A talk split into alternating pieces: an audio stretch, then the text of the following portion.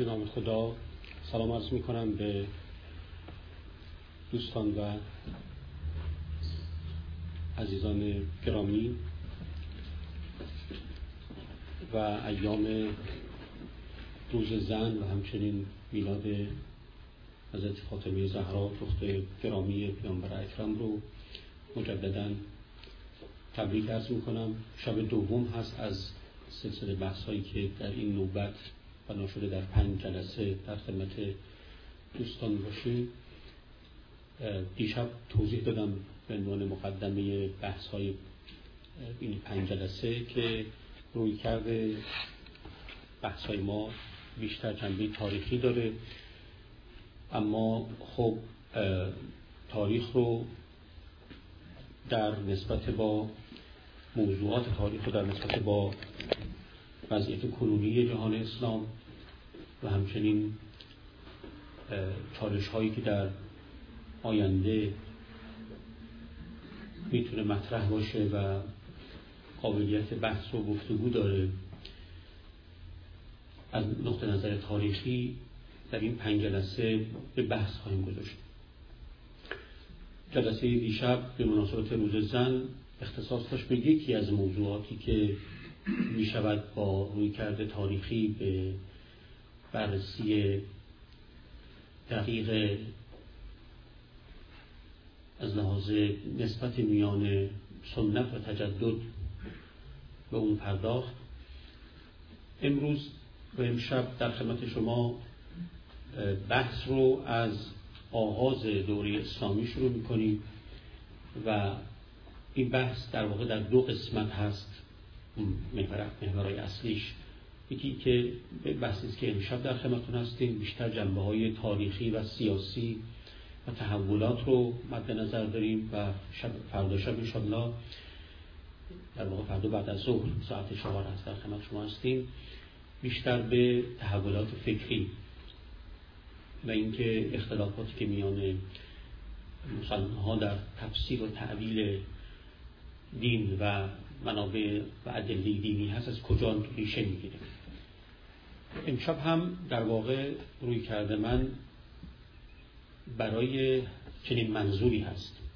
خب ما هممون سیره پیامبر رو تا اندازه در دورهای دبیرستان یا حتی دورهای قبل از دبیرستان خوندیم یا در دانشگاه خوندیم یا مطالعات شخصی و آزاد داشتیم. معمولا کما بیش می‌دونیم که 23 سال دوره رسالت پیامبر چگونه گذشته.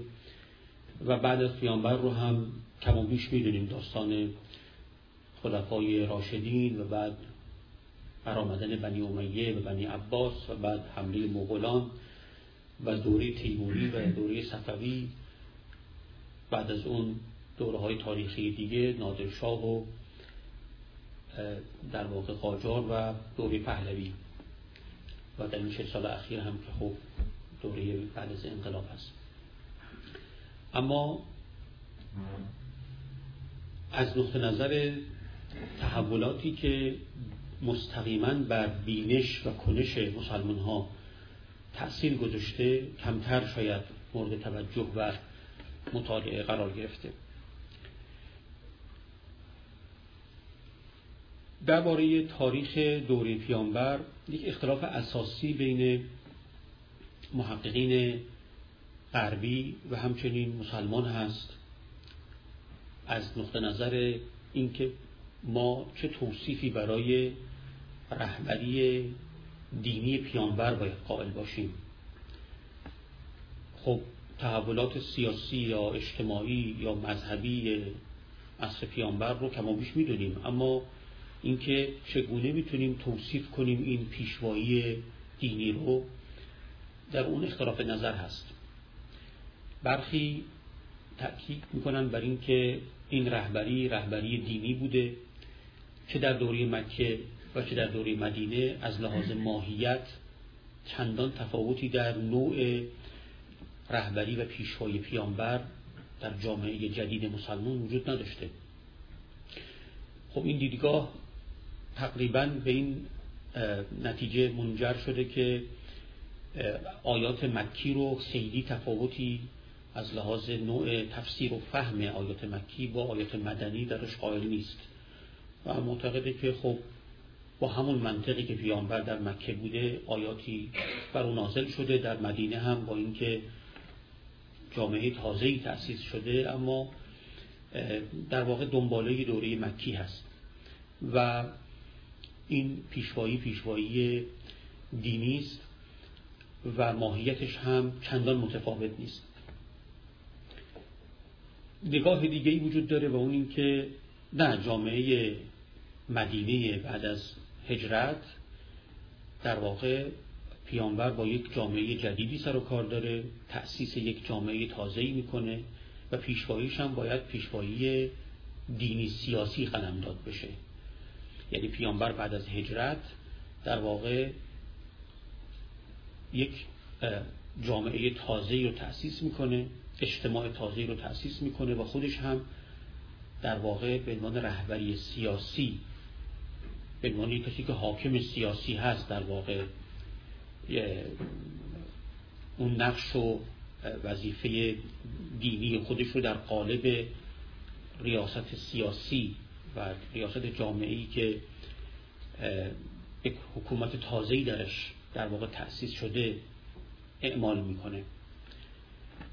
خب این دیدگاه البته از قدیم هم وجود داشته نویسندگانی از قدیم در قرنهای گذشته هم چنین روی کردی به زندگی پیامبر و اداره جامعه بعد از هجرت داشتن. اما در به خصوص قرن بیستم بین هم اسلامشناسان اروپایی و غربی و هم علمای مسلمان در این زمینه بحث بوده که ما باید این دوره رو دوره زعامت سیاسی تفسیر کنیم یا نه همچنان یک نوع زعامت دینی است. به تعبیر دیگه این که آیا جامعه بعد از هجرت یک جامعه کاملا دینی است؟ با مختزیات کاملا دینی توصیه های پیامبر هم در چارچوب توصیه های دینی فقط قابل تفسیره؟ یا اینکه نه پیامبر در واقع به عنوان حاکم یک جامعه جدید مدیریت سیاسی داشته. طبعا در این دیدگاه فرمانها دستورات در حد توصیه فقط نیست بلکه در واقع اعمال قدرت هست. این یک اختلاف نظر اساسی بود که در به خصوص بعد از اینکه خلافت عثمانی در سال 1924 ملغا اعلام شد از سوی آتاتور بین علمای مسلمان این بحث در گرفت. ادهی معتقد بودند که نه زعامت پیامبر زعامت سیاسی است و ما باید اون رو سیاسی تلقی کنیم. نتیجهش اینه که خلافت بخشی از دینه. حکومت بخشی از دین هست. چون پیامبر که پیامبره. ده سال مدینه هم مثل سیزده سال مکه است. خب اگر پیامبر در مدینه حکومتی تشکیل داده به عنوان پیامبر معلوم میشه حکومتی که از شعون نبوته. این دیدگاه هم میان اهل سنت و هم در میان شیعه به خصوص در همین نظریه ولایت فقیه خیلی پرطرفدار دیگه. دیدگاه دیگه این استش که خیر زعامت پیامبر زعامتی از نوع سیاسی نیست بلکه پیامبر در مقام یک رهبر دینی پیشوای دینی در مقام یک رسول از جانب خداوند توصیه های اخلاقی برای جامعه داشته که در اون مسلمان ها با یک هویت تازه‌ای جمع شدن و بنابراین از اون دستورات نمیشه نتیجه گرفت که خلافت یا حکومت اصلا ذات خود دین هست یا یکی از شعون دین هست. برای اینکه این بحث رو بشکافیم باید ببینیم که عملا بعد از پیامبر مسلمان ها چه تصوری از خود پیامبر داشتن. این بهتره دیگه. ما چرا بیم تصور مسلمان های 1400 سال بعد رو ببینیم؟ بهتر ببینیم که پیام... کسانی که بعد از پیامبر یا در زمان پیغمبر زندگی می‌کردن یا بعد از وفات پیغمبر اینا چه تلقی داشتن نسبت به پیشوایی پیامبر؟ تمام تاریخ اسلام رو میشه روی اساس همین مسئله تفسیر کرد. و من امشب تلاشم اینه که از این نقطه نظر در واقع یک بینش تازه رو به بحث کنیم که چطور می‌توانیم تاریخ اسلام، تحولات، اختلافات و مشکلات رو از این دیدگاه نگاه کنیم. بعد از وفات پیغمبر می‌دونید که در حقیقت عموم مسلمان های مدینه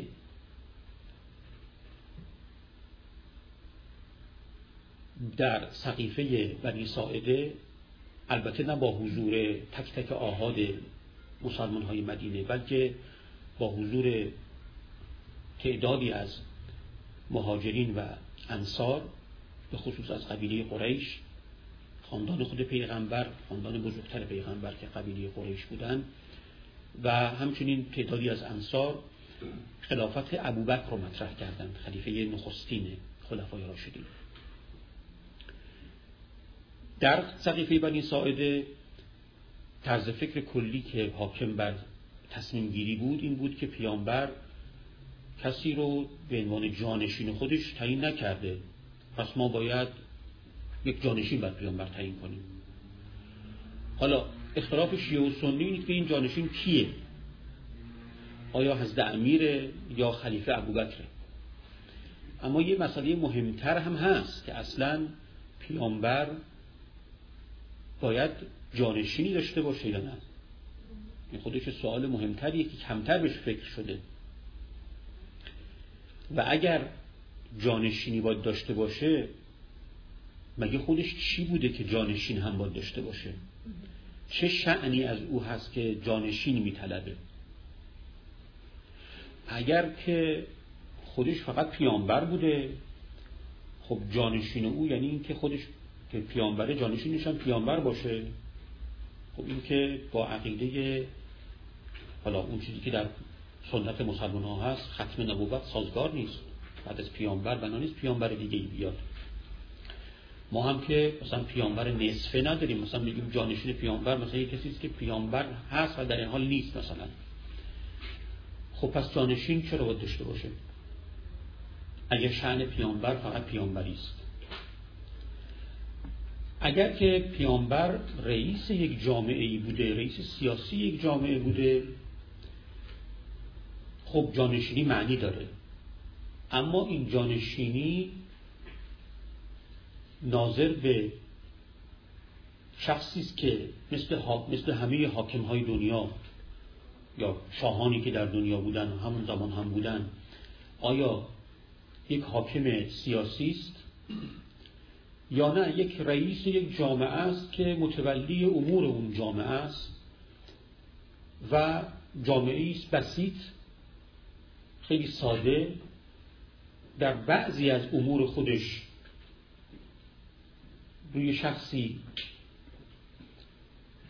اتفاق نظر کرده که به حرفای او گوش بده به توصیهاش گوش بده و بعد از او هم نیاز داره که یه نفر دیگه جای او بگیره. خب بنابراین باید ببینیم که آیا پیامبر اگر که از نور دوم هست که در حقیقت صرفا نبوتش نبوده که می‌خواست جانشینی داشته باشه چون اون در اون صورت معنی نداره جانشینی پیامبر بلکه به عنوان رئیس یک جامعه ای حالا یک حاکمی که به نوعی متولی امور هست و متولی تدبیر امور هست آیا این یک نوع حکومت به معنای واقعی کلمه است؟ یا اینکه صرفا یک اتفاق نظری بوده توصیه‌ای بوده برای اینکه به تعدادی اشخاصی آمدن اتفاق نظر کردن که توصیه های پیامبر رو گوش بدن از لحاظ وضعیت معیشتیشون. خب اگر جانشینی هست و جانشینی معنی داره باید ببینیم باز در این قسمت کدومی که از این دو تا مد نظر هست.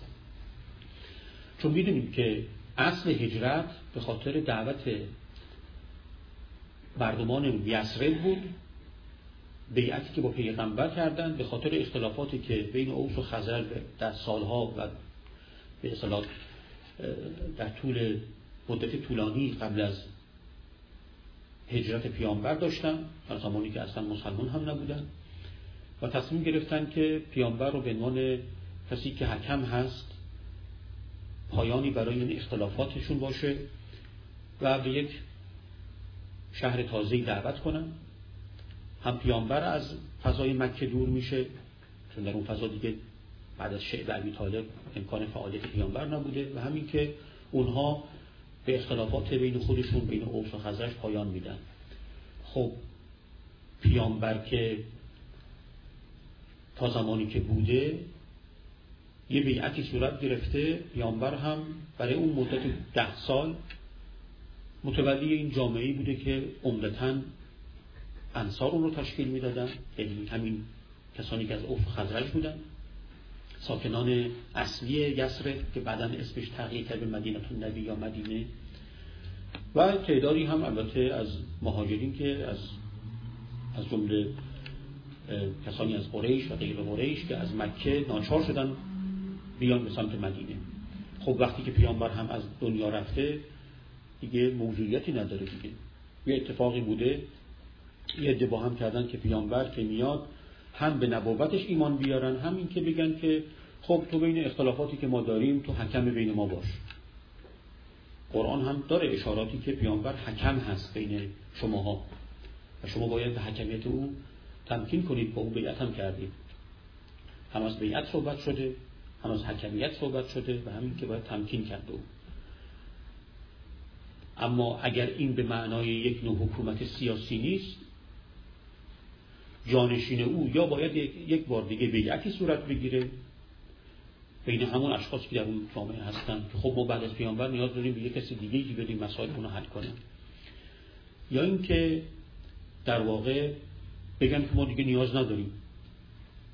ما با یک نفری چون پیغمبر خدا بود یه بیعتی کردیم و قبول کردیم که او متولی امور اختلافات ما بشه حکم باشه. بعد از پیغمبرم دیگه نیازی نیست.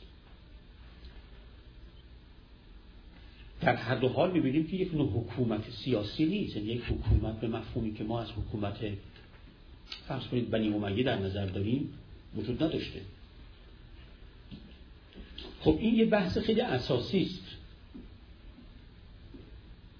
عرب تا قبل از پیامبر و تا قبل از حکومت بنی امیه قبایل عرب نوعی از حکومت به مفهومی که ایرانی ها مثلا داشتن. شاهان ساسانی حکومت می‌کردن رو تجربه نکرده بودن. به خصوص اعراب حجاز اینها مناسبات قبیلگی و پیمانهایی که بین قبایل بوده نوعی زندگی مسالمت آمیز همراه با یک قوانین بین قبیلگی بدون وجود یک حکومت مرکزی بوده. به تدریج البته مکه یک نوع مرکزیت دینی پیدا کرد قبل از اسلام. و قریش صاحب یک نوع نفوذی شد اما این به معنای حکومت نبود. اعرابی هم که در سمت شمال بودن تا جایی که امروز کوفه و نجف و کربلا و اینها حساب میشه قبایل عرب بودن که اینها معمولا برای قرنها یه حکومتی داشتن زیر نظر حکومت ساسانیان که در واقع خراجگذار ساسانیان بودن و اعراب اون قسمت البته حکومت رو میشناختن یعنی چی؟ اما در این حال حاکمیت مستقلی نبود. در هیره که در قبل از اسلام شاهد حکومت خراجگذار ساسانیان بود اعراب البته تجربه از تعامل با قدرت و حکومت سیاسی رو داشتن اما در حجاز کاملا متفاوت بود وضعیت. بنابراین تصور اونها از پیامبر تصوری حاکم یک کسی که مثل شاه هست نبود. خب بنابراین وقتی که در سقیفه جمع شدن یه مسئله اساسی بود که آیا پیامبر باید بعد از اینکه به صلاح دنیا رفته جانشینی که میاد این جانشین اولا وجود داره یا نداره؟ این پیامبر توصیه کرده برای اینکه جانشینش کیه و دوم اینکه این جانشین چه مفهومی داره هستن ما در بحث هایی که در خود سقیفه صورت گرفته یه اشاراتی می‌بینیم. در بحث هایی که در سالهای بعدش هم در منابع تاریخی و روایاتمون یک سری اشاراتی هست بحثایی که بین صحابه بوده و دیگران بوده بازی اشاراتی می‌بینیم که می‌تونه ما رو راهنمایی کنه. بفهمیم دقیقا مسلمان های عصر اول چه تصوری از پیامبر داشتن از پیشوایی او داشتن. آیا تصور یک شاه بوده؟ شاهی که هم نبی هست هم شاه. خب این تصور در بایبل بوده و هست. یعنی مثل داوود یا سلیمان اینها هم تصور شاهی هست شاه بنی اسرائیل هست و هم نبی هست. اعراب همچنین با تصور یک شاهی که نبی نیست و پیامبر نیست یه قدرت خیلی مطلقه ای داره هم آشنا بودن چون اینها ساسانیان رو میشناختن. اعراب حجاز قبل از اسلام از ساسانیان اطلاع داشتن. می‌دونستن اینها حکومت بسیار مهم و قدرت و پر سیطره ای دارن. اون رو هم میشناختن. قبایل عرب در بحرین در در حجاز آشنا بودن با ساسانیان. با حکومت هیره هم آشنا بودن. بنابراین این تصور آیا وجود داشته از پیامبر؟ این هم یک سواله و در نهایت این که اگر ما بیعتی کردیم پیامبر به عنوان پیامبر خدا آمد در این حال متولی اختلافات ما شد توصیه هایی بکنه ما هم به حق او گوش بدیم حکم باشه آیا ما باید بعد از پیامبر هم همچنان یه نفر دیگه ای داشته باشیم که این کار رو انجام بده برای ما؟ وقت ما باید انتخابش کنیم پیامبر باید انتخابش بکنه. خب حکم رو ما باید خودمون تعیین کنیم که بین دو نفر دو اختلافی داریم بین خودمون بگیم بین حکم کیه. یا اینکه باید منتظر باشیم پیامبر بگه اصلا نیاز داریم نداریم. این بحث ها به تدریج مطرح شد. اما اون که مسلمه این استش که تصور مسلمان ها در روز صقیفه این بود که بعد از پیامبر باید یه نفر باشه متولی این جامعه جدید باشه. چون می‌دونستن یه جامعه تازه شکل گرفته. ده سال هم هست از عمرش بیشتر نمی‌گذاره بنابراین می‌دونستن که پیامبر یه کاری کرده یه جامعه شکل داده یه هویت اجتماعی تازه‌ای درست کرده و باید یه نفر دیگه باشه که بتونه جمع کنه و همچنان ادامه پیدا کنه این هویت. بنابراین این تصور دست کم وجود داشت که یک هویت دینی پیوند خورده با یک هویت اجتماعی. نه لزوما هویت سیاسی. تأکید می‌کنم یک هویت اجتماعی. یعنی یه عده از مردم با همدیگه یک دیانت مخصوصی دارن مناسک و عبادات خاص خودشونو دارن هویت دینی جمعی دارن و این هویت دینی جمعی یه هویت اجتماعی هم بهشون داده. خب قرآن هم اشاره می‌کرد که به سایر مسلمان ها که اگر می‌خوایم که مؤمن باشید این هجرت کنید به سرزمین جدید. بنابراین این هویت اجتماعی بود تشکیل شده بود شکل گرفته بود و مسلمان ها تصوری ازش داشتن. به خصوص که مسئله زکات هم در میان بود. پیامبر به هر حال عاملان خراج داشت و خراج به مفهوم زکات در اون دوره البته هنوز خراج شکل نگرفته به این شکل. عاملان عاملان زکات صدقه که می‌رفتن و در قبایلی که تازه مسلمان شدن یا باید میمدن به سمت مدینه یا اگر در جاهایی که زندگی می‌کردن زکات و صدقه خودشون رو میفرستدن برای مدینه. خب این شکل اولیه ای از یک نوع حکومت دیگه. چون حاکمیت اصل و اساسش بر اساس همین حضور یک مرکزیتی است که نوعی از اداره اقتصادی رو متولی هست و در برابر البته یک سری وظایفی هم داره. بنابراین اولین شکل تجلی این بحث همین بحث زکات بود و جمعآوری زکات و صدقات از قبایلی که و سرزمین هایی که در ضمن سرزمین اسلامی قلمداد می شدن. پس بنابراین در سقیفه فارغ از اینکه آیا خلافت با حضرت امیر هست یا با ابوبکر هست این مسئله این تصور عمده وجود داشت کلی وجود داشت که یه هویت اجتماعی شکل گرفته و پیامبر با وجود اینکه از دنیا رفته با وجود اینکه نبوت تمام شده با وجود اینکه رسالت تمام شده با وجود اینکه وحی و قرآن تمام شده اما یه هویت اجتماعی تازه شکل گرفته مسلمان های هویتی دارن و اینا نیاز دارن به اینکه یه نفری همچنان متولی امورشون باشه.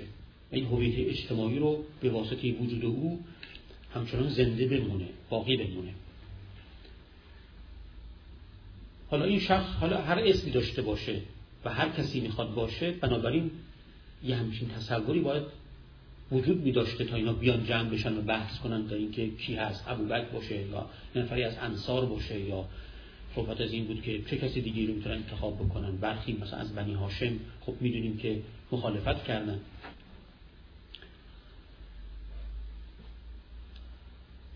خب با توجه به اون که ما در قرآن می‌بینیم صحبت از این میشه گاهی اوقات خوب شنیده شده که چرا از امامت مستقیما در قرآن صحبت نشده.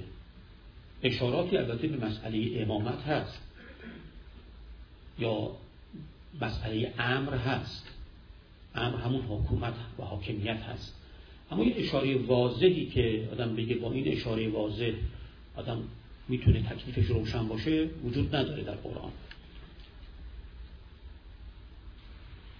روایت شیعه این استش که پیغمبر برای خودش جانشینی تعیین کرده در روز قدیر که این جانشینی مبتنی بر مفهوم ولایت بوده. یعنی پیغمبر ولی گفته که من ولی شما هستم. بعد از من هم علی ولی شماست. خب این مسئله خود اصل ولایت در خود قرآن هم هست. تعبیر مختلفی در قرآن هست که اشاره به این ولایت هست. از جمله اول الامر. پس بنابراین نوعی رابطه میان پیانبر و مؤمنین وجود داشته که از اون تعبیر به رابطه شخص ولی با عده از مردم دست کم اونهایی که در مدینه بودن یا مسلمان های اطراف مدینه در مجموع جامعه تازه. حالا این ولایت آیا به مفهوم چیست؟ در تمام این چهارده قرن بحث های زیادی شده. به مفهوم این ولایت چیست؟ این که مثلا میگیم اولو امر یعنی چی؟ یا اینکه قرآن میگه که شاورهم فی الامر یعنی چی؟ خود امر یعنی چی؟ و شاورهم فی الامر یعنی چی؟ خب بنابراین می‌بینیم که در حقیقت حداقل در روایت شیعه این است که پیامبر اون ولایت یه چیزی داشته خودش اسمش ولایت بوده. اون رو گفته که مال علی هست بعد از من. در روایت اهل سنت البته صحبت از ولایت نیست. و صحبت از نیستش که پیامبر این ولایت خودش رو به شخصی سپرده. اما اصل اینکه ولایتی در خود قرآن هست و اولو الامر در قرآن ذکر شده که خب برای اونها هم مطرحه. بنابراین یکی سوالات اساسی برای هر دو هم شیعه هم سنی نیستش که ولایت پیغمبر یعنی چی؟ آیا ولایت مفهوم حکومت سیاسی مفهومی است که شاه ساسانی داشته؟ یا نه ولایت نوعی حق اولویت دادن به شخص پیامبره ولی اینکه حق اولویت داره در تصرف در اموری که میان مردم هست اختلافاتی که پیش میاد. جایی که میگه بریم جنگ میگه بریم جایی که باید صلح کنیم میگه صلح کنیم. این مفهوم از ولایت مد نظره. گاهی هم تفسیرهای دیگه از ولایت شده. اما اون که مسلمین که پیامبر در اون ده سال دست کم زمانی دستور جنگ می‌داده گاهی دستور صلح می‌داده. گاهی گفته زکات بگیرید صدقه بگیرید. حتی گفته شده که مثلا اختلافاتی که می‌کردن خود قرآن هم میگه که اگر شما ایمان دارید باید در اون اختلافاتی که بین شما اتفاق میفته برید سراغ پیغمبر و تمکین کنید در اون چی که بین شما حکمیت می‌کنه. پس بنابراین پیامبر یه در یه اموری دست کم که شبیه امور سیاسی می‌تونه تلقی بشه یک نوع حق تصرفی داشته اولویتی داشته و جامعه بهش تمکین می‌کرده. حالا این ولایت به هر مفهومی باشه آیا کاملا مفهوم یک حکومت تمام ایار یا نه یا بحثه بعدی است؟ اما مسلمی که یک جامعه جدید یه هویت اجتماعی تازه است و در اون هویت اجتماعی تازه مؤمنین به دلیل اینکه یک هویت اجتماعی تازه‌ای دارن در ارتباط با هویت دینیشون پیامبر بر اونها نقش ولی هم داره. حالا این ولایت می‌تونه در حد همون چیزی باشه که در بیعت اوس و خزرج بود شکلی جامعه تازه بود. خود پیغمبرم که اومد مدینه یه چیزی مکتوبی نوشت معروف به دستور مدینه است که در واقع یه نوع قراردادی بود. میشه تعبیر امروزی که یه قرارداد اجتماعی بود بین قبایل بین اوس و خزرج بین مهاجرین و انصار که حتی غیر مسلمان ها هم جزش بودن. فارغ از اینکه شما مسلمانید یا مسلمان نیستید اگه تو این شهر زندگی می‌کنید یک نوع قرار اجتماعی بر اینکه تمکین کنم به پیامبر به عنوان کسی که متولی این جامعه جدیده و جانشین هویت قدیمی تر میشه. پیمانهای قبیلگی قبلی که بین قبایل عرب بود شکل خودش از دست داد. پیمانهای تازه‌ای باید درست می‌شد و این پیمان تازه اسمش پیمان اسلامی بود که بین قبایل مسلمان شده شکل گرفته بود.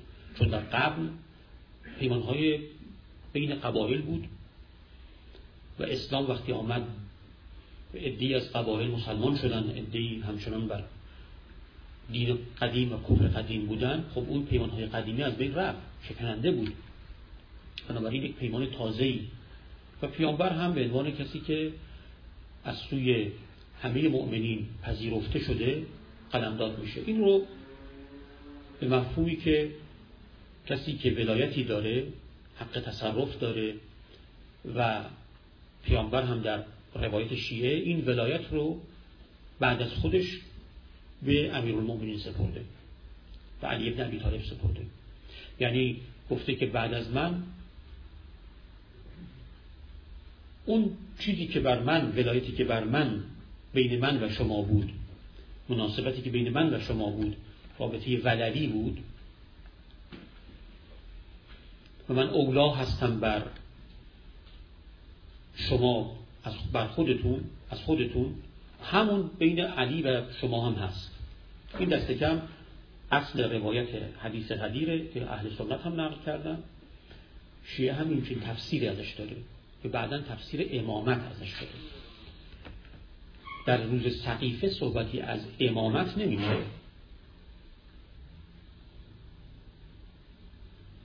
این روایت شیعه است؟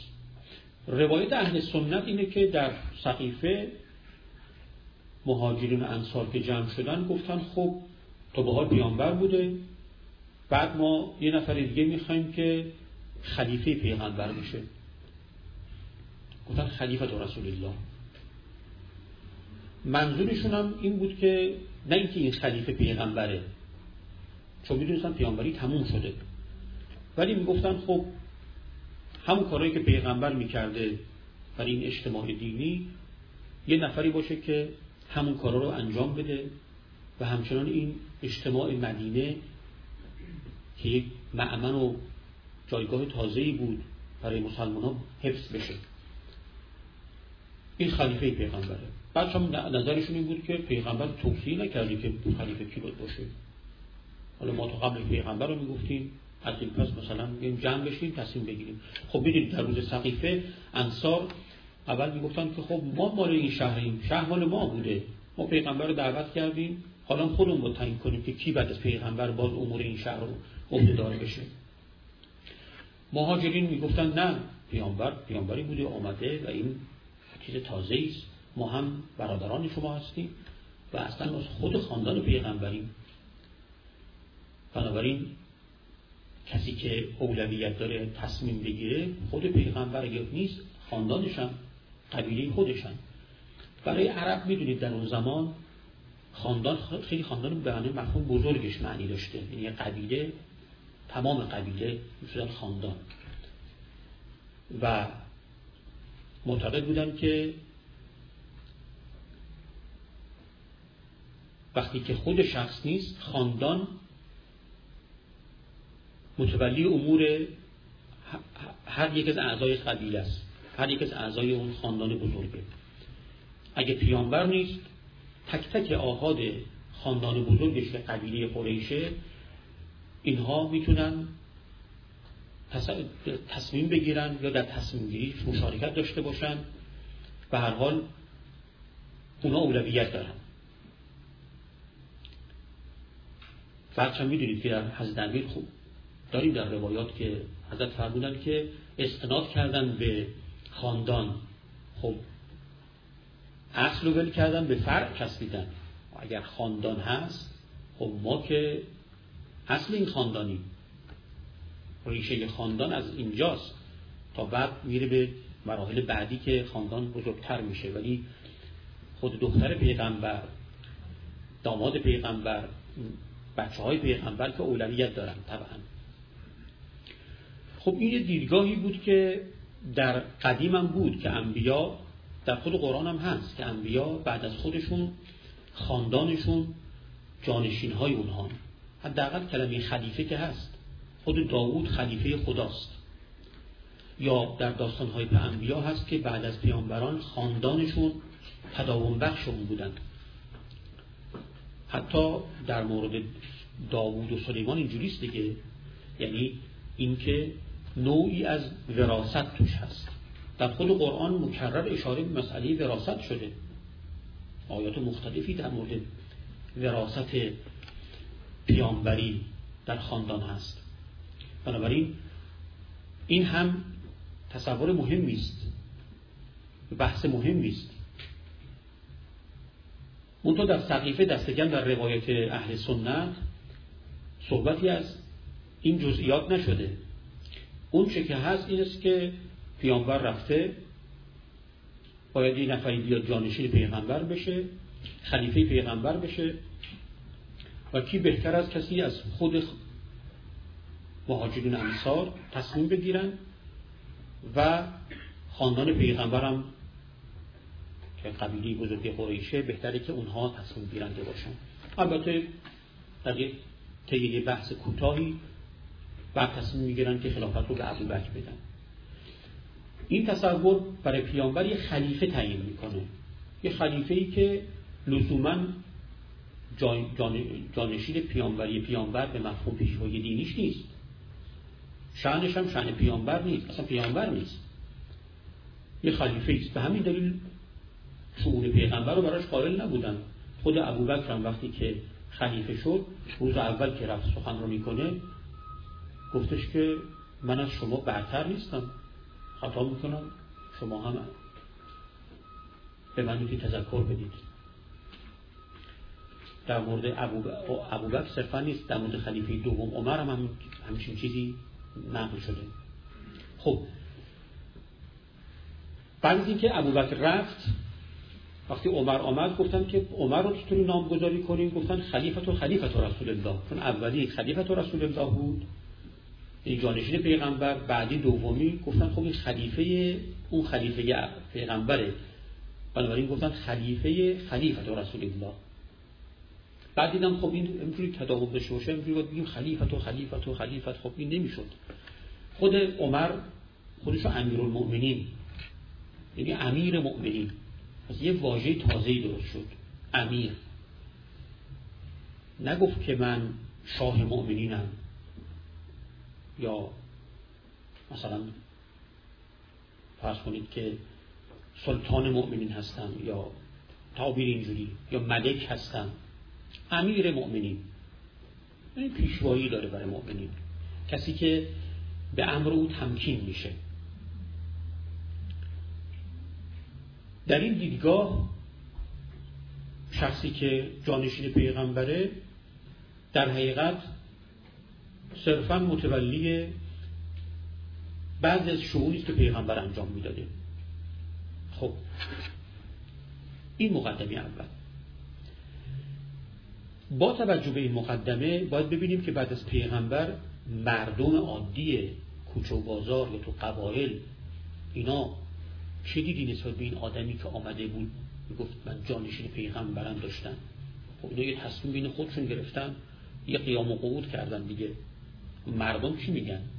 قبول می‌کنن؟ روایت رسمی این استش که بله مردم همه قبول کردن پذیرفتن.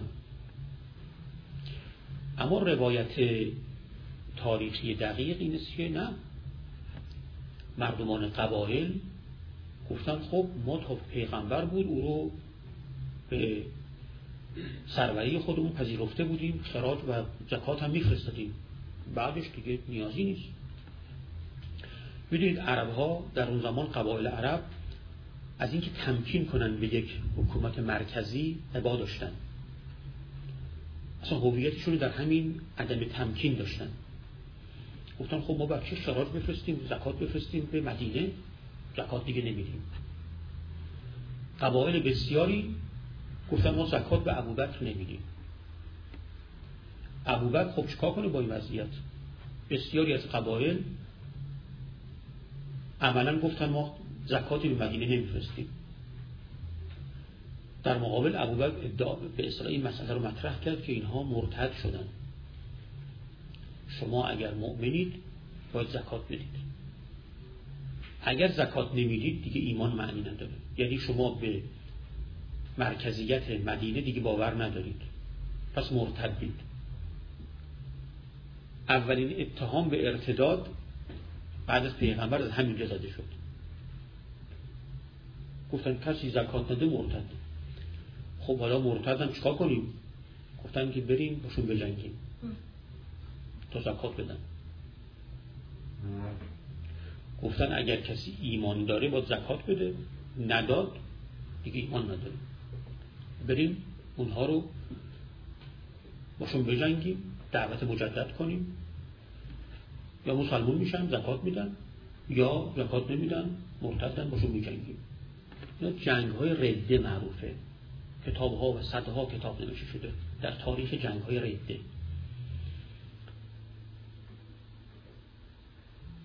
این اولین چالش سیاسی بعد از پیغمبره. از اون روز تا به امروز هزاران چالش سیاسی مسلمان ها داشتن. اولین چالش سیاسی بعد از پیغمبر در واقع اینجاست که ریشه اون هم به سقیفه برمیگرده. چون در سقیفه مسئله حل نشد. در واقع تصمیمی گرفته شد با یک قیام و و عملا مسئله لاینحل باقی مون به همین دلیل وقتی ابوبکر از دنیا رفت عمر با تصمیم شبیه تصمیم سقیفه خلیفه نشد.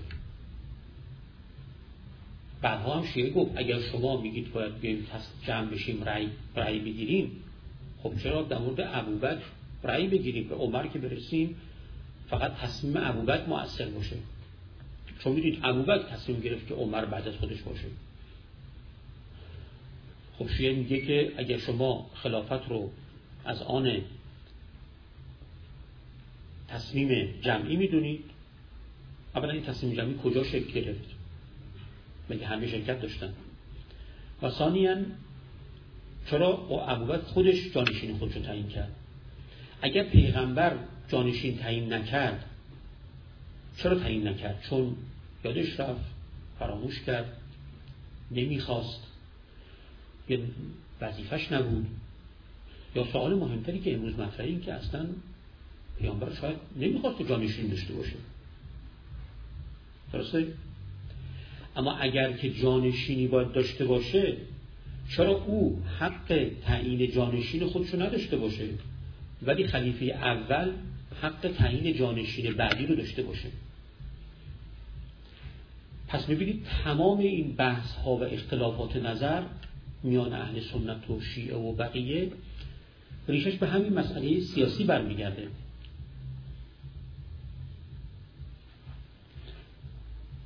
بعد از اینکه عمر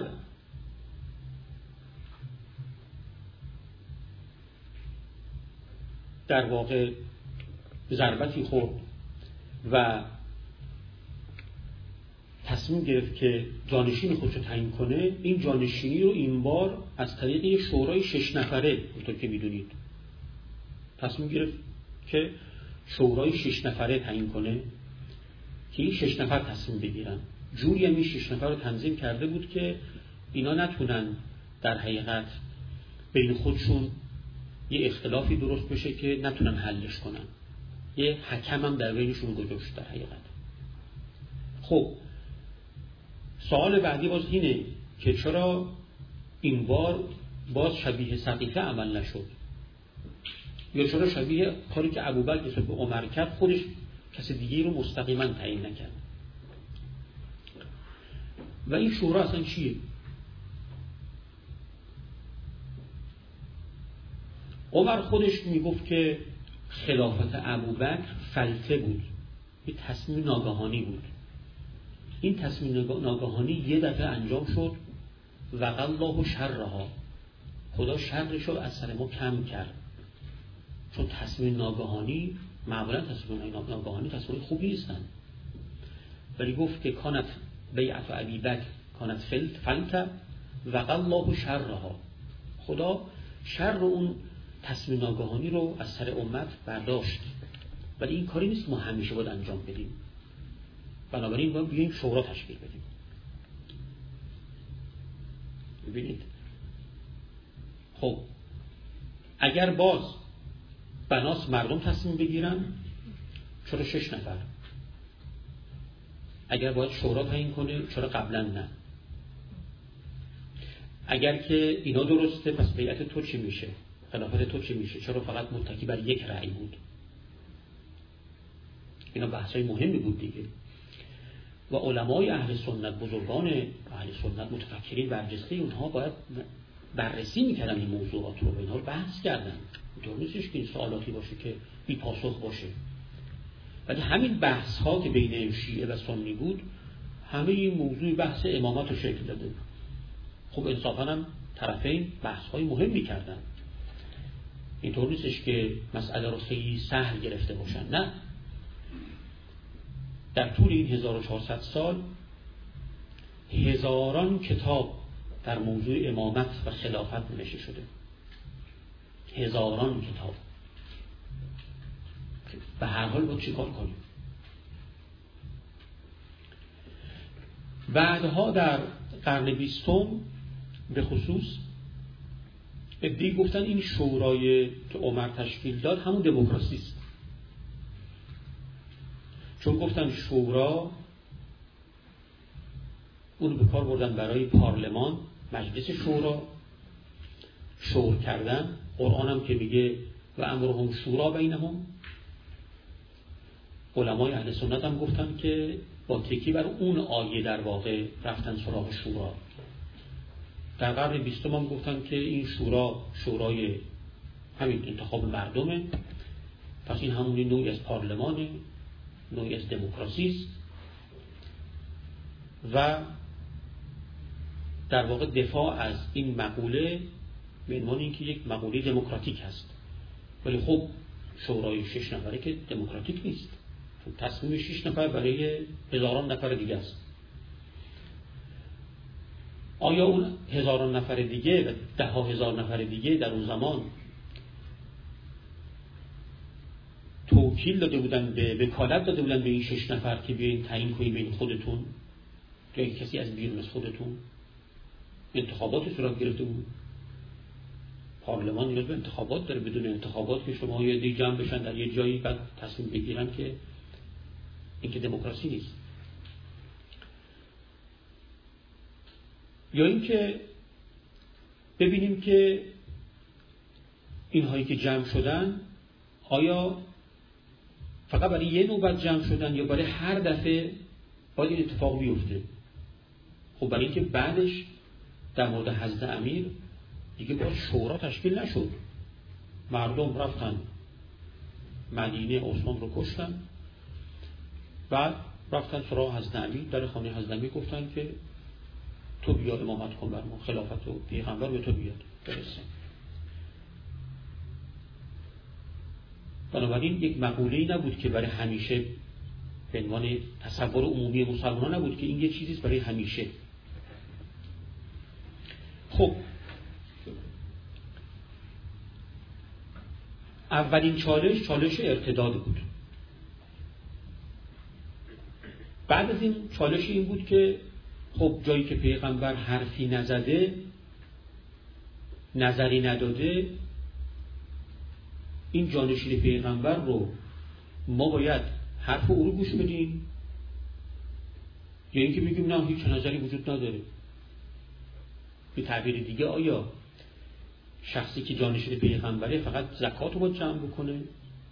یا اگه اختلاف نظری در تفسیر قرآن شد یا جایی اختلاف نظری صورت گرفت. باید بریم سراغ خود او. بگیم تو نظرت چیه؟ کمون که ما می‌رفتیم سراغ پیغمبر هم می‌گفتیم نظر تو چیه؟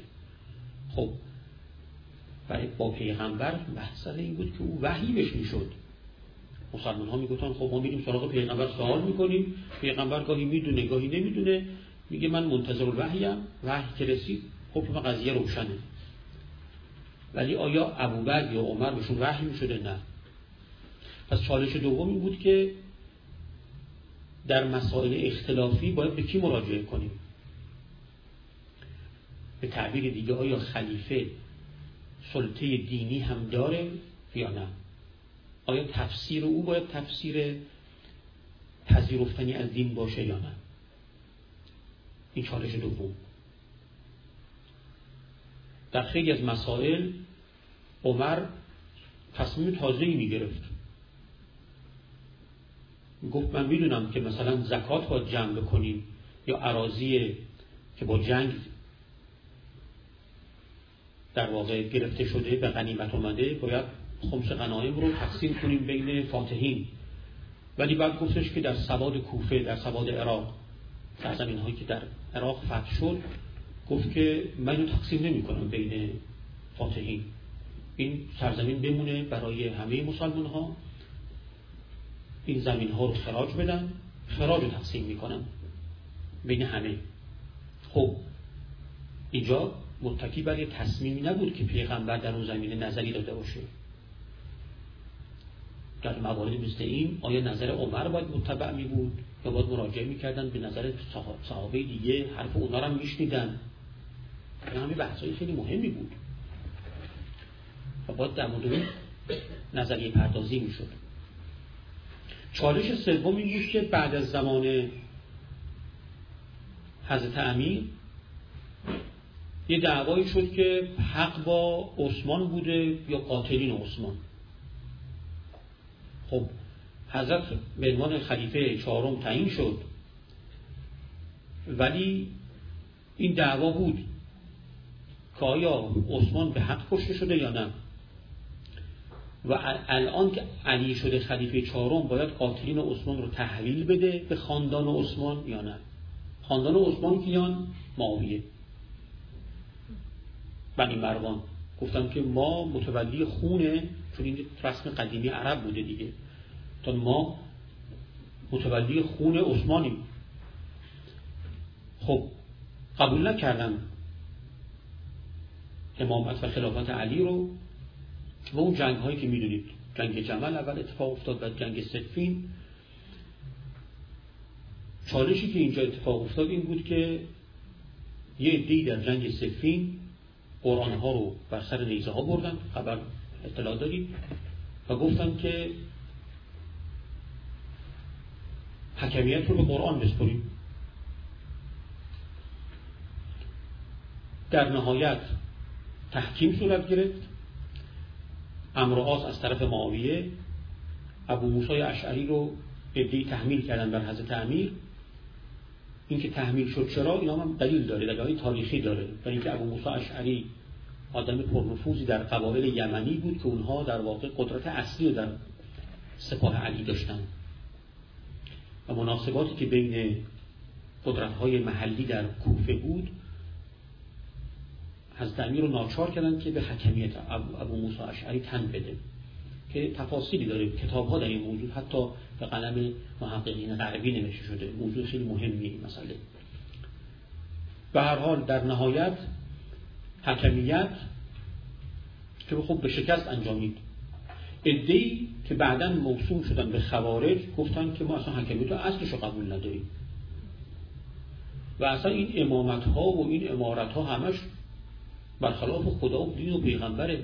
اون که باید حاکم باشه و حکم او باید حکم پذیرفتنی باشه معمولی نیستن. ولو اینکه خلیفه پیغمبر باشه. حتی گفتن پیغمبرم نیست. گفتن لا حکم الا لله. حکم برای خداست. کسی دیگه نبود حکم بکنه. اینم چالش بعدی بود. بنابراین اصل اینکه یک کسی خلیفه باشه و همه تمکین به او بکنن رو اینا قبول نمی‌کردن. می‌گفتن که حکم مال خداست. ما حکم نداریم. حضرت امیر در برابر اونا گفت که بله طلبی حقی است یرادو به حل باطل. اینکه حکم مال خداست خب تو قرآنه. این الحکم الا لله.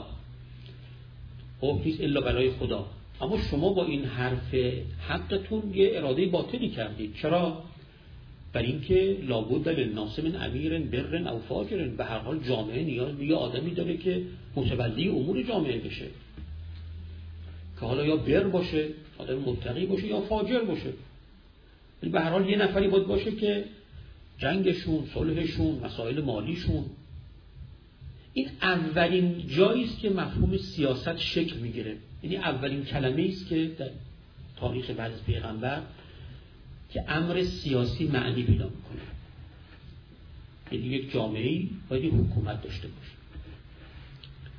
بنابراین حضرت امیر این مسئله خیلی اساسی و مهم رو مطرح می‌کنه. در مقابل خوارج می‌گفتن نه ما اصلا قبول نداریم که حکومتی باید باشه.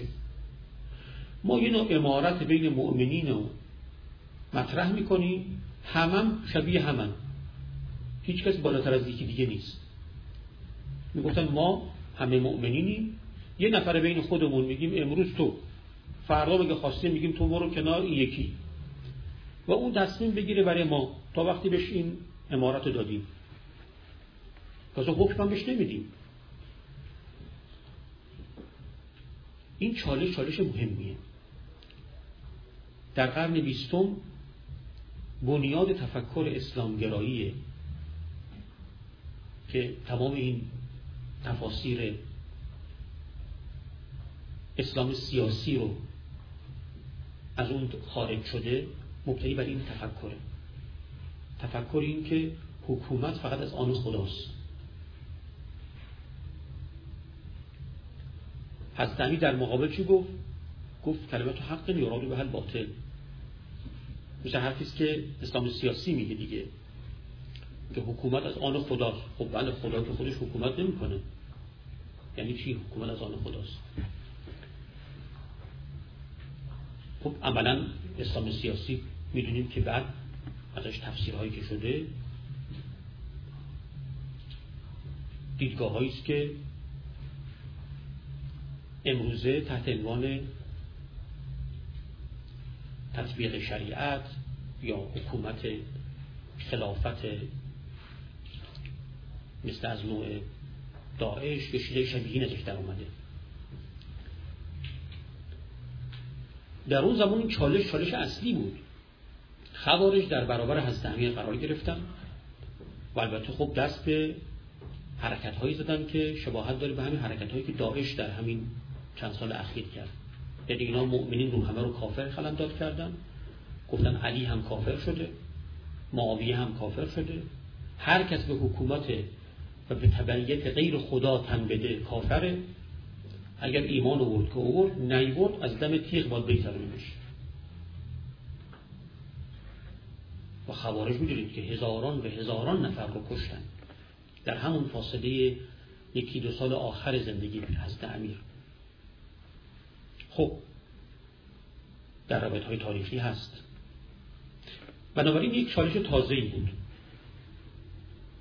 که آیا اصلا خلافت لازمه یا نه؟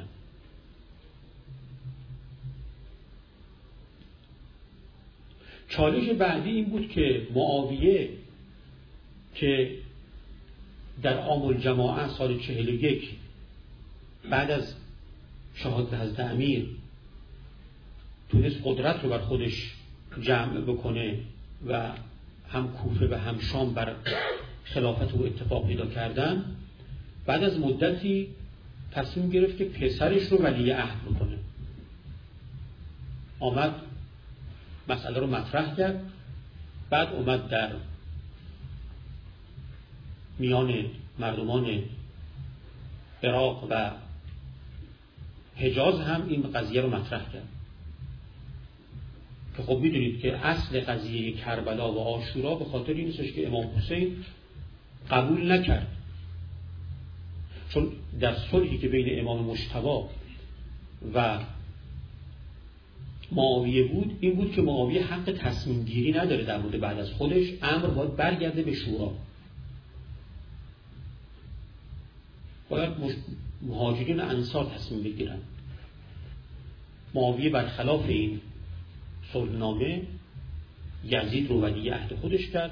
بعدم که معاویه از دنیا رفت امام حسین دعوت و بیعت یزید رو نپذیرفت و واقعی کربلا اتفاق افتاد.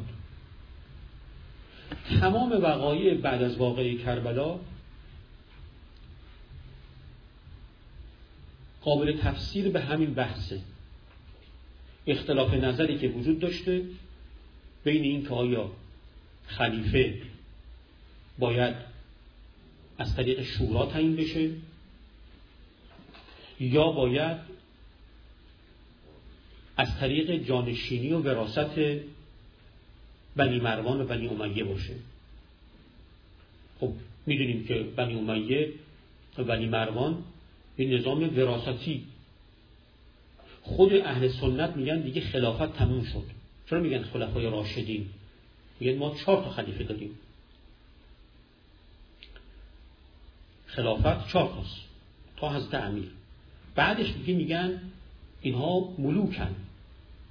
اینا مثل شاه بودن مثل پادشاهان بودن. ولی امیه البته خودشون خلیفه می‌دونستن خلفای اموی. ولی به رسمیت شناخته نمی‌شد برای همه. دست کم بخش های از اهل سنت حتی معتقد بودن که اونها خلیفه واقعی نیستن خب بحث رو جمع بکنم. چون که ارز کردم یک اختلاف دیدگاه اساسی وجود داشت که آیا ما باید جانشینی پیغمبر رو جانشینی امر سیاسی بدونیم یا نه؟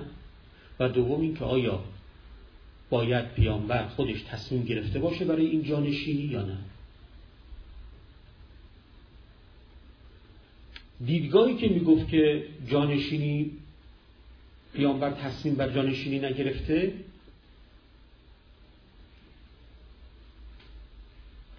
دیدگاه غالبشون این بود که این جانشینی جانشینی سیاسیه.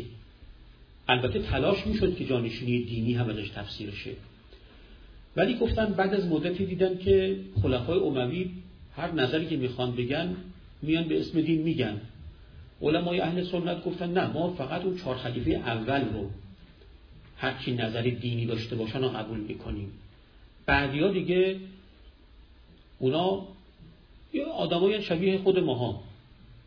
ما باید بریم سراغ علما. بنابراین تا گفتن اولو الامر در قرآن منظور خلفا نیستن. اولو الامر منظور علمان اینکه اطیع الله و اطیع الرسول و اول الامر منکم یعنی اینکه خدا رو اطاعت کنید و پیامبرش و علما رو. چون اگه می‌گفتن خلفا رو یعنی اینکه یزید رو هم تبعیت کنید یعنی عبدالملک ابن مروان رو هم بکنید. بعد از این خلفای اموی خب خیلی خلفای متجاهری بودن به انواع چیزایی که قابل پذیرش نبود. و بعد عباسی ها فرق نمی‌کنه.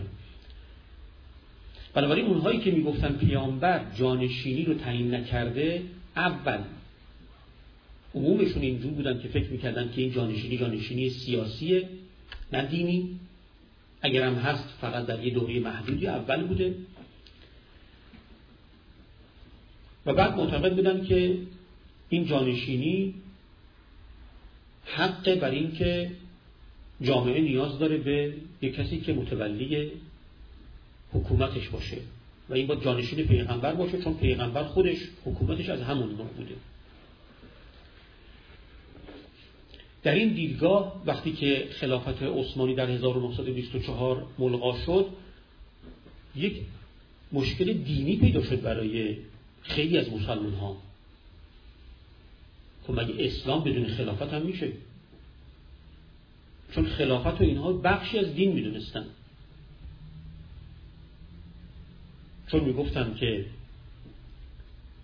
پیامبر لازم هست خلیفه داشته باشه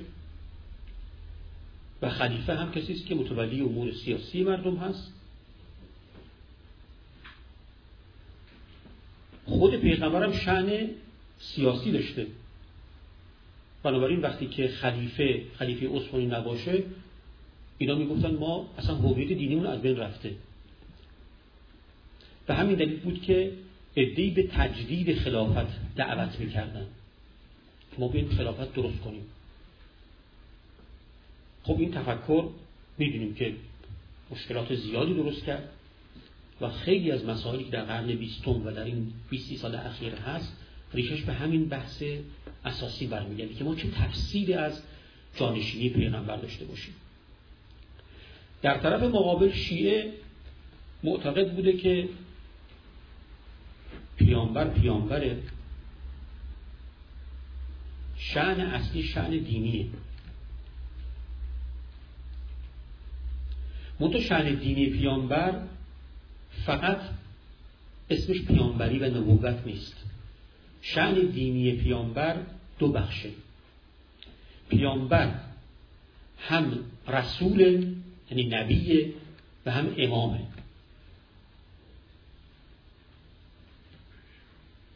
بعد از پیغمبر نبوت تموم میشه یعنی وحی پایان می‌گیره. اما شعن امامت و پیشوایی دینی تموم نمیشه. چرا؟ برای اینکه امت مؤمنین هنوز وجود دارن حضور دارن و دین بدون شعن دینی و پیشوای دینی کسی که مفسر باشه قرآن رو بتونه تفسیر کنه. اگر اختلاف نظری صورت گرفت مردم به او مراجعه کنن همچنان برقراره بنابراین وقتی که ما میگیم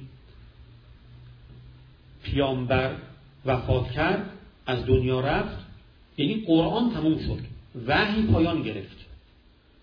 اما این جامعه مؤمنین اگر اختلاف نظری داشتن با به کی مراجعه کنن؟ اهل سنت البته بعدها همطور که عرض کردم گفتن به اولو الامر اولو الامر هم علمان شیعه میگو خب بله علما خودشون اختلاف دارن. اگر اونا اختلاف کردن با به کی مراجعه کنیم؟ ما وقتی پیغمبر حرفی می‌زد دیگه حرف او رو حرف خدا می‌دونستیم. بنابراین دیگه اختلاف معنی بود. اما اگه پیغمبر نبود مراجعه کردیم به علما اونا با هم اختلاف پیدا کردن اون وقت با چیکار کنیم؟ فرمودن اختلاف پیدا کردید باز برگردید به خدا و رسولش. خب اصل اختلاف از همونجا شروع شد. قرآن بود کلام خدا بود پیغمبر بود اختلاف کردیم نفهمیدیم مقصود چیه. رفتیم سراغ علما. علما گاهی اتفاق نظر دارن اجماع می‌کنن میگیم خب همه همینجور بفهمن. سلام. اما اگه اختلاف کردن باز برگردیم به خدا. خب خود قرآن که از قبل داشتیمش. اختلاف ما رو حل نکرد. اگر بنا بود حل می‌کرد که خب این هم اختلافات از کجاست؟ این بحث شب آینده است که اختلافات از کجا شروع شد؟ اگه بناس این اختلافات با مراجعه به قرآن حل بشه که خب خیلی دستور ساده ای بود که می‌رفتیم سراغ علما علما اختلاف می‌کردن. بعد می‌گفتیم باز برمیگردیم به خدا و پیغمبر. خب از اختلاف زمان شروع شد. یه بار دیگه برگردیم خب از اول برمیگردیم باز اختلاف می‌کنیم. شیعه چی می‌گفت؟ می‌گفت پیشوایی دینی بعد از پیغمبر همچنان باید وجود داشته باشه حجته. حرف او حجته. پیغمبر نبوتش تموم شده. یعنی ارتباطش با وحی تموم شده. اما همون پیغمبر علم خودش رو داده به نفری گفته این بعد از من حجته اگر اختلاف کردید مراجعه به او بکنید حرف او دیگه حرف نهایی حکم نهاییه حالا این شخص متولی سیاست باشه یا نباشه حکومت دستش باشه یا نباشه فرق نمی‌کنه. این شعن امامت پیغمبره. پس پیغمبر هم نبیه هم امامه. نبوت با مرگ پیغمبر تموم میشه. اما امامتش به معنای حجت بودنش که حرفش حرف خداست. و اگر در قرآن اشاره هست پیغمبر می‌رفتیم مراجعه می‌کردیم می‌گفت منظور اینه بعد از پیغمبر یه نفری رو قرار داده گفته این حجته. به اون مراجعه کنید. حالا این شخص ممکنه حتی متولی سیاست و امور مردم و ظاهر مردم نباشه. اینجاست که می‌فهمیم که چرا شیعه مثلا میگه دوازده امام داریم. از این دوازده امام امام اول که فقط پنج سال خلافت داشته امام دوم همون اولش اختلاف بود که اصلا خلیفه بشه یا نشه بعد هم که شد. بعد از مدت کوتاهی همون مردم گفتن که ما تبعیت نمی کنیم و حضرت کنار رفت امام مشتبه با صلحی معاویه حکومت رو گرفت. بعد از اونم که امام حسین خواست بیعتی صورت بگیره بعد همون مردم کوفه تن زدن و بعد هم امام در کربلا سپاه یزید کشت. بعد از اونم که اینا حکومت نکردن. ولی میگین همه امام چطور امامه بگیم معنا امامه که اینا حجت هم این تفکر شیعه است در برابر تفکر اهل سنت. پایان سخنم. شب آینده فردا بعد از ظهر بحث می‌کنیم در مورد که این اختلافات چگونه با وجود امام همچنان برقراره. چه کار یعنی این که مشکل از کجاست؟ اما برای پایان سخن امشب عرض می‌کنم که این اختلاف اساسی و بررسی که ما کردیم نشون داد که اختلاف دو تا گروه اولا اختلافی است اجتهادی و تفسیری. دو نوع برداشته دو نوع برداشت از دین دوم اینکه این بحث ها بحث ساده ای نبوده. طرفین صدها و هزاران کتاب نوشتن. خیلی فکر کردن سوم اینکه طرفین دعواشون سر یه چیز نبوده. یه وقت شما دو تا گروه دارید سر یه مورد دارن با هم دعوا می‌کنن. دعوای طرفین دعوا سر یه موضوع نبوده. یکی از خلافت مفهوم سیاسی ازش برداشت می‌کرده. یکی دیگه از خلافت مفهوم امامت و پیشوایی دینی. خب می‌دونید این اختلافات چقدر اصابی دردسر شده دیگه. در قدیم و همه امروز هم در دنیای اسلام یکی از مشکلات بزرگ همین اختلافاته. ولی امشب با این اجمالی که عرض کردم معلوم شد که این اختلاف اختلاف اولا اختلاف مهمیه. اختلاف دو نوع تفسیره دو نوع برداشته. و دومی که اختلاف بسد یه چیز نیست. اینو سوء تفاهم در میان هست. یکی یه چیزی داره دفاع می‌کنه که اون یکی اصلا به اون نگاه نمی‌کنه و رد می‌کنه. اصلا نظرش اون نیست. چیز دیگر رو داره میگه. اما راحل چی راحل ادامه این بحث های بیفایده که نیست. راه حل این استش که ما تحریر محلی نزاع کنیم به قول علما. یعنی ببینیم اصلا اصل اختلاف از کجا شروع شده؟ چرا شروع شده؟ زمینه بحث چی بوده؟ و دوم اینکه اختلاف رو در تفسیر به رسمیت بشناسیم. کما که دنیای امروز این اختلاف در تفسیر رو به رسمیت شناخته. هر متنی تفسیرهای مختلفی میطلبه. این اختلاف رو به رسمیت بشناسیم.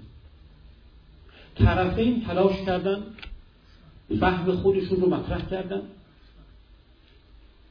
کوشش کردن. دیدگاه عموم مسلمین اینه که اگه شما اجتهاد کردید خطا رفتید مصیب نبودید در این حال ثواب می‌برید. اجتهادی که خطا کردید مثل هر چیز دیگه اما تحریر محلی نظام مهمه. باید فهمیدی بشه که مسئله کجا بوده. و این مسئله اگه حل نشه میشه مشکل امروز جهان اسلام که یه عده‌ای به عنوان قدرت دینی برای خودشون ادعای نمایندگی خدا رو می‌کنن. خب مشکل درست می‌کنه. یعنی قدرت سیاسی میشه یک پایگاهی برای ادعای دینی و قدرت دینی. قدرت دینی میشه پایگاهی برای قدرت سیاسی طرفینش در تشیع مسئله مسئله امامت و مسئله دینی بوده. در این دیدگاه امام اگر حاکم هم نباشه امامه. در روایات هست که امام امامه. ولو اینکه در خونه خودش در گوشه در کنج زاویه خونش نشسته باشه. یا داریم که حسن و حسین امامن چه قیام کنن چه قعود کنن. یعنی چه امامت دستشون باشه چه نباشه. چون از کردم مسئله مسئله نحوه پیشوایی دینیه که بعد از پیغمبر آیا همچنان حجتی باید باشه یا نه؟ ما یه حدیث قدیر داریم در تشیع که تکلیف بعد از پیغمبر فاصله بعد از پیغمبر رو تعیین می‌کنه که بعد از پیغمبر علی. اما یه حدیث مهمتر از حدیث قدیر داریم که کمتر بحثش میشه. اونم حدیث سقلینه یا سقلین. انی ترکت فیکم السقلین و سقلین کتاب الله و اطرتی بعد از من حجت دو چیزه. کتاب خدا و اطرتم چون میگه حبل الله هم میگه به اینها تمسک کنید در حدیث. مادامی که تمسک کنید گمراه نمیشید. بنابراین خب بعد از فقهای هم همین بحث رو مطرح می‌کردن که اونچه که هویت شیعه اون استواره حدیث سقلینه چون حدیث سقلین میگه آقا اگر ما اختلاف نظری داشتیم در تفسیر کتاب خدا مراجعه کنیم به اطرت پیغمبر اونا حجتن. ما اگر این چارچوب رو ببینیم اولا متوجه اختلافات بعدی میشیم. دوم متوجه بنیاد مشکل اسلام سیاسی میشیم که چرا اسلام سیاسی اصلا با ماهیت اصلا ماهیتش یه چیزیست که خلاف حقوقی است که بر خود قرآن و عصر پیامبر هست. چون اسلام سیاسی ادعاش اینه که باید با یه حکومتی دین رو محقق کرد. اگر حکومت نبود دین نیست. خب دیدگاه دیگه این استش که نه دین هست. گاهی امام حضور نداره هستن ولی دین هست. تا وقتی مؤمنین باشن تا وقتی که مراجعه به کتاب خدا باشه تا, وقتی که مناسک دینی باشه تا وقتی که عبادات دینی باشه خب ایمان و دین هم هست. بنابراین قرائت و بازخانی تاریخ اسلام یک کار صرفا اکادمیک یا یک نوع حرفه متفننانه نیست. با واقعیت امروز جامعه خودمون سر کار داریم باش. یعنی مسئله است که نیاز اجتماع و جامعه است. امیدوار هستم که این بحث به عنوان مقدمی بر بحث فردا انشالله باشه و به عنوان مقدمه باشه برای بازخانی تاریخ اسلام. چیز بسیار مهمیه. خوشبختانه البته کتاب های زیادی به زبان های مختلف نوشته شده. اختلاف نظرم همچنان وجود داره. مجال بحث های مختلفی است. اما مهم این استش که تحلیل محل نزاع بشه. بدونیم که اصل نزاع از کجا شروع شده.